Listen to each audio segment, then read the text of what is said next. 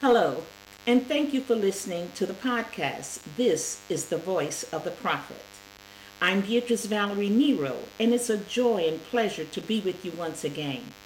Today I will be sharing the final part of the message God has given to me entitled The Spirit of Witchcraft. However, as I was sitting at my desk this morning reading that title, I heard the words, The Spirit of Witchcraft in Christianity, which is now the new title for this message. So now let's move on. How many of you remember some of the quotes I shared in part one and two of this message? In part one, I quoted, The illiterate of the 21st century will not be those who cannot read and write, but those who cannot unlearn the lies they have been taught to believe. End quote. That quote was taken from the words of futurist Alvin Toffler, and it actually reads, and I quote, The illiterate of the 21st century will not be those who cannot read and write, but those who cannot learn, unlearn, and relearn. End quote. That's a powerful word. People learn lies, but can they unlearn the lies they've been told? Can they unlearn and then relearn truth the Word of God as it was supposed to be taught from the beginning, as our Father intended. I think perhaps one of the most difficult things that a person can do is accept that they've been deceived and lied to by someone that they truly trusted. However, I believe that the question must be do they want to unlearn the lies?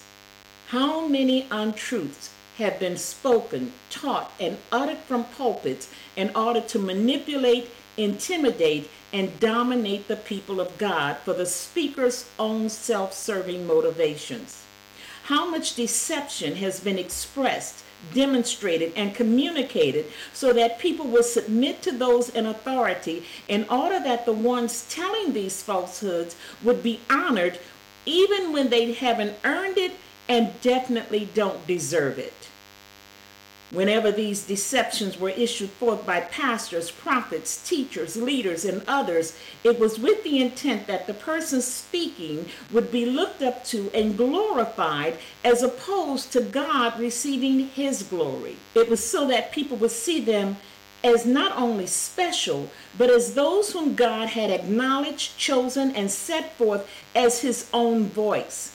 But once these lies and untruths are exposed, it sullies and ruins the reputation of God.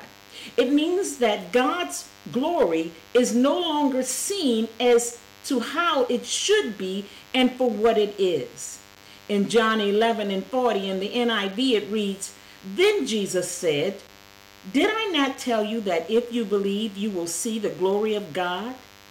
Mary and Martha along with all the other people who accompanied them to the tomb of Lazarus, all experienced God's glory, but none of them saw bright lights, twinkling stars, or any type of illumination around the body of Jesus. That was not the kind of glory he spoke of. The glory that they experienced was in seeing Jesus call Lazarus out of his tomb. That was the glory of God. There are things in our lives that God does for us, and because we're not seeing lights and fireworks, we don't even realize what the Father is doing in our lives. When you see your children rededicate their lives to God, that's seeing His glory. When marriages come back together as God ordained, that's His glory. Walking away from cancer or car accidents, and even avoiding them completely is nothing but the glory of God. And the things that many would consider little, and other things that some literally take for granted or deem as their karma and good luck, are missing God in His glory and are still waiting for the lights, the twinklings, and what they have supposed as His greatness. On the other hand, when charlatans and witchcraft workers in the pulpits perform their tricks and speak the things that tickle the ears, as Simon did, those things Christians accept and say is his glory. When men and women stand in pulpits and public places saying things that God supposedly told them, and when they don't come to pass, refusing to come back to say they made mistakes and errors, and then Christians accept and support them, then in actuality, they're ruining God's reputation. God's glory is the experience of the awesome, wonderful things that He does in our lives, and He does them on a daily basis. He wants us to see His glory, and yes, we as Christians and followers of Christ truly desire to see it. However, we cannot be led blindly by false prophets, deceiving pastors, and poor leaders into believing something that God never said ordained, implemented, or even did. We must unlearn the lies so that we can begin to learn and believe truth. Jesus is the way, the truth, and the life. And if we don't believe the truth as He truly is, then we'll never see the glory of God as it truly is. We must stop looking for the glitter and the glimmer. Stop trying to see the bright lights and sparkling dust. Look for the truth in the Word of God as He has spoken it. Stop believing the lies and accepting it for something that it's not. Not only must we stop believing the lies, we must stop helping to spread them. Last week, Fox News settled with Dominion, the makers of the voting machines that were used in the last presidential election, for nearly $800 million. Why did they agree to pay such a large amount? Not because they were forced to, but because they knew that they would certainly be found guilty. With a guilty verdict, they would not have only had to pay that amount and more, including court costs, attorney fees, and who knows what else, but they also would have had to publicly admit on their own television station that they lied. They lied to the people who trusted them. They had the people's trust and belief in them and knowingly deceived their followers, telling them things that they knew were absolutely not true. People like Tucker Carlson, Mark Pearson, and others used their influence over their watchers and willfully, knowingly lied to them not just embellishments, but outright bald faced lies for the benefit of their own ratings and money. No, it wasn't mistakes or a matter of them being deceived first. It was a matter of them purposely using false information that they knew was false and giving it to the people as truths for their own selfish motives. And what were their motives? Yes, it was for ratings and money, but also to manipulate, intimidate, and dominate their followers. They were willing to damage the image of a well established company with an impeccable reputation for their own benefits. Christians all over this nation were deceived. But are these Christians willing to unlearn the lies that were given to them? I can just about guarantee you that they're not. They will still want Donald Trump, who was the original initiator of many of those lies, as the next president, and they will still insist that the last election was stolen. The Wycliffe Bible reads in Acts 8:11, and they believed him. For a long time he had maddened them with his witchcraft. Forsooth, all believed him for this thing, that much time he had made them mad with his witchings. When referring to making the people mad, again, let me clarify that this is not in the sense of the people being angry. This verse makes it clear that Simon made the people crazy. They lost their minds and sensible ways of thinking by and through his witchcraft.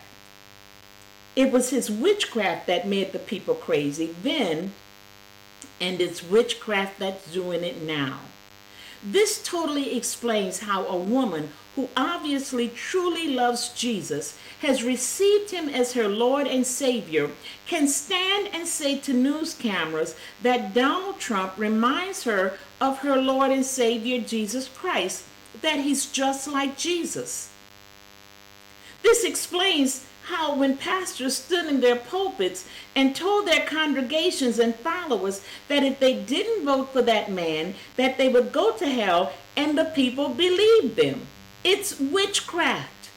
When prophet after prophet says that God said a thing and that thing never even remotely came to pass, but then those that believed the lie revolted and rioted because they believed the election was stolen, and these same people who, had they been in their right minds, would never have done this, is obviously witchcraft. They have lost their minds because of the manipulation, intimidation, and domination by their pastors, leaders, and the news feeds that they follow. In actuality, I don't care who a person votes for. Sure, I'd love for them to vote in agreement with me, but everyone should have their own choice made through their own decisions with clear understanding. However, I don't want anyone voting for someone when they've been manipulated, intimidated, and dominated into doing it.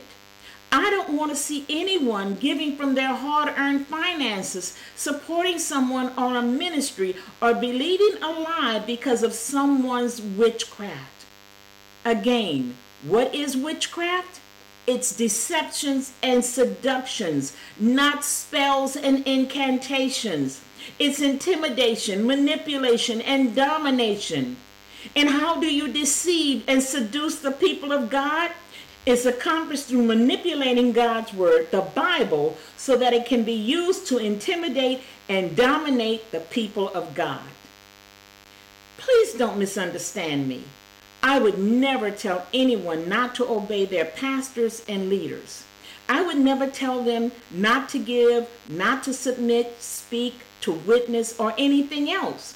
But when you do any of these things, whether it's giving, then give to the glory of our Father. When you obey, let it be to the glory of God. When you speak, witness, do, live, pray, and yes, even believe, let it all be done to the glory of the Lord God.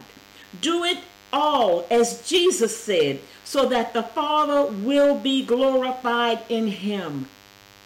Don't be deceived, manipulated, or intimidated by the Simons in the pulpits don't lose your minds, your own understanding and reasoning because of those in the pulpits, the televangelists, the YouTubers, and even newscasters who are bewitching the sons and daughters of God.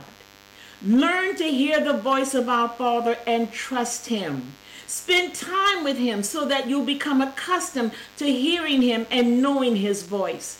And after having said all of this, let me use the old expression of saying, don't throw the baby out with the bathwater. In other words, don't discard and abandon the Word of God completely. As another very old saying goes, eat the meat and throw out the bones. We must learn to eat what's good and nourishing to our spirits and dump the rest. But we will never know what to dump. We'll never know what to keep or discard if we don't walk in a true, deep, relationship with the Father for ourselves. Consume the Word of God, His Word accordingly.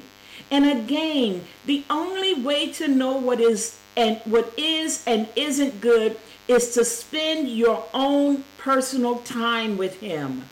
Allow His Holy Ghost to teach and minister to you through His Word, the Bible. If we want God's glory to be seen upon us, then we must first understand what His glory truly means and what it is. God's glory is His honor, His excellence, and His reputation. It's up to us as Christians to protect and magnify his honor and reputation in all we do. And remember, we will never see his glory if we don't give him his glory. The hour has come that in all we do, that we must now glorify the Father. Thank you so much for listening to this week's episode of This is the Voice of the Prophet. I ask that each of you would share this podcast with others and always remember that it's available for listening on every podcast server and app.